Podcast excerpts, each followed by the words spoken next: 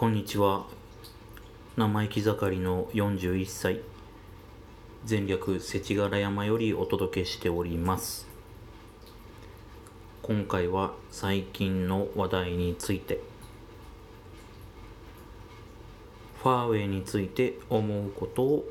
話したいと思います。すでにご存知のことかと思いますが、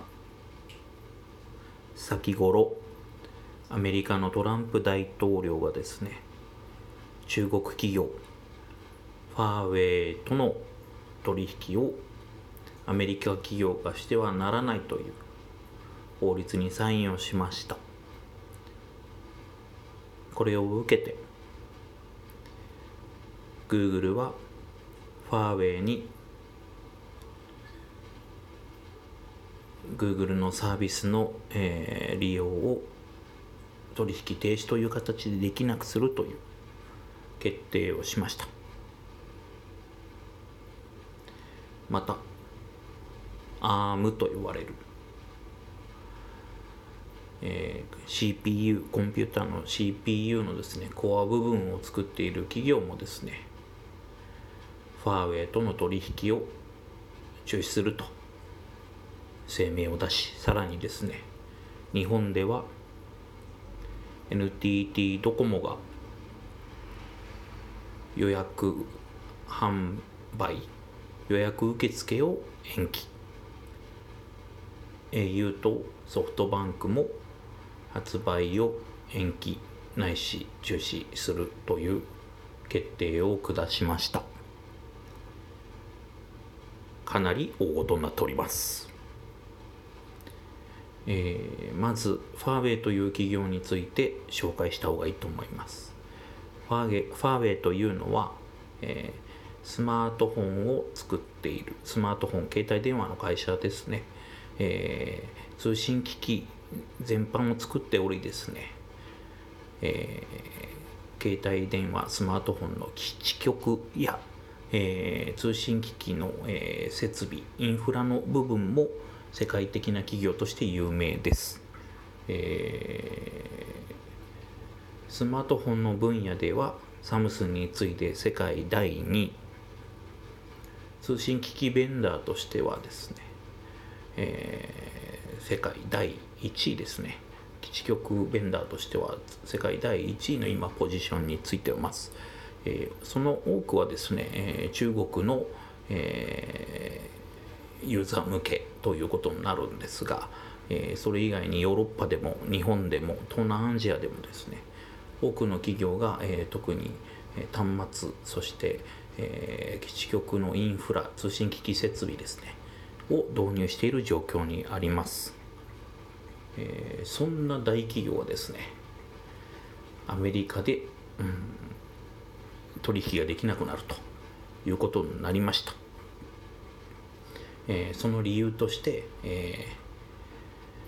ー、ファーウェイ製の製品の後ろにはバックドア、要は裏口が仕込まれており、そこから、まあ、情報がダダ漏れであるという懸念が示されたわけです。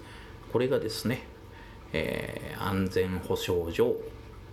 米国の脅威になりうるというような判断が下されたということになっております、えー、ただしですね、現在 ファイブジー というですね、新しい通信方式のですね、今採用時期でございます。新たなじゅうねんスパン、大体じゅうねんスパンでですね、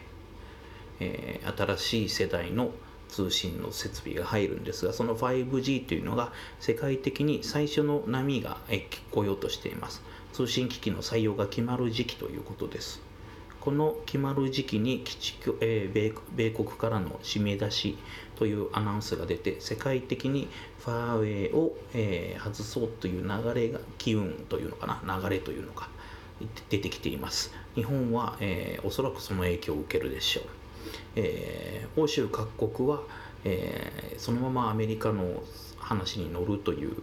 えー、スタンスは基本あまり取らないので、独自に調査を始めてという形になるでしょう。いずれにせよ、ファーウェイの ファイブジー の採用にとっては今一旦みんな待てよという空気ができたと言える状況です。 ファイブジー の覇権争いという意味ではですね、ファーウェイは一旦足かせになる出来事があったというのは、これはもう事実として、えー、そういった状況になっているのかなと思います。はい、ちなみに、えー、アメリカでファーウェイ製品それほど多くはありませんが、えー、ファーウェイとの取引が停止されることですね、えー、例えばルーターとかああいったものにも、えー、ファーウェイ製品たくさん業務用として入ってますので、そのあたりでファーウェイが締めを締め出すということは、ファーウェイ自身にも影響がありますし、アメリカの設備自身にも、えー、もう一回組み直さなきゃいけない、システム作り直さなきゃいけないという意味で、えー、なかなか厳しいところもあるのかなという気がしますが、えー、安全保障上、えーファーウェイの製品はアメリカに今、えー、置けないという状況ができてしまいました。うん、これ、えーまあ、先ほど言いましたが、これ覇権争いの中での出来事と考えると、かなり政治的な色が濃いのかなと私は見ています。えー、現在ですね、米国トップの企業、えー、米国のトップの携帯通信会社で エヌティー 日本でいう エヌティーティー みたいな存在の会社があります。ベライゾンという会社です、えー、このベライゾンという大きな巨大な企業のですね、現在の シーイーオー は元エリクソンの シーイーオー でした。はい、えー、ファイブジー エリクソンはですね、えー、ファーウェイと同じく通信機器のベンダーです。北欧の企業なんですが、えー、アメリカにでのすでに導入が決まっています。えー、アメリカトップのですねベライゾンがエリクソンの採用を決めており、さらに、えー、その、えー、ベライゾンの社長は元エリクソンの社長であると、はい、そういう状況であります。これをどういうふうに見るかというのはあるんですが、えー、少なくとも、えー、アメリカの安全保障という面でいうと、えー、最大の米国最大の通信企業であるベライゾンの シーイーオー が元エリクソンの、えー、シーイーオー であるということからも、一定のやり取りができる状況にある、えー、リスクヘッジできる状況にあると、えー、見るのが自然じゃないでしょうか。その一方でファーウェイはですね、えー、中, えー、中国の企業なんですが、えー、民間企業ではあるものの、えー、従業員が株を持つという従業員持ち株制というのを採用している企業です。そして、えー、経営陣はですね、えー、さんにんかな、えー、さんにんの、えー、経営陣が順番に社長を務めてこう交代していくというような、えー、形で経営をしており、えーまあ、中国企業としての色が濃いという状況です。まあ、グローバルの企業でありますが、中国系の色が濃いということはイコールですね、えー、リスクヘッジの部分で、えー、例えば資本を入れにくいとか、えー 経営陣えー、経営側に一定の何か話ができる、えー、パイプがあるとかっていうのがやりにくい企業ではあるのかなと思います。えー、ファーウェイは、えー、グローバル企業ではあるが、透明性という意味では、えー、株主少なくとも株主構成の面ではなかなか、えー、他の国が手を出しにくい企業なのかなという状況にあるかなと。はい、特にファーウェイの製品が、ちなみに言いますと、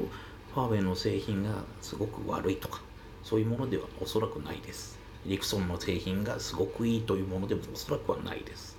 ただし、えー、ファーウェイの製品は、えー、品質と価格の面でコストパフォーマンスがいいとは言われています。なので、えー、東南アジアの各国が採用したりとかですね、えー、コストパフォーマンスのいい通信ネットワークを作るという意味で、えー、技術力の持った会社と言われています。うん、今回のファーウェイの、まあ、騒動という言い方はわからないですが、かなり ファイブジー をめぐるこの、えー、政治的政治色のかなり強いですね、えー、覇権争いみたいなところに、えー、巻き込まれているんじゃないかなというのが、えー、私の見方です。えー、これしばらく長、えー、長く続くとですね、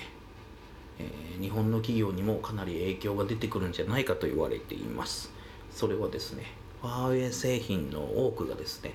日本の部品を使っているという現実があるからです。ソニー、パナソニック、村田製作所、えー、そういったですね、ロームもそうですかね、中の通信機器の中にいろいろ入っているものというのが、えー、中は村田以外にもですね、中は日本製というのが多いんですね、部品の面でいうと。そういったところでファーウェイ製品の規模が小さくなれば、えー、長期化すれば日本にも影響が出てくるかなと、うん、ただし中国は、えー、中国という国内だけでかなり大きな市場があるので、その部分で、えー、製品が使われていき続ければですね、いきなり大きな痛手になるというものではないのかなと。ただ、えー、この ファイブジー の、えー、最初の採用が決まるタイミングでファーウェイにストップがかかったというのはかなり政治的な匂いがするなという印象の出来事だったなと思います。よんじゅういっさい生意気盛り、前略せちがら山よりお届けいたしました。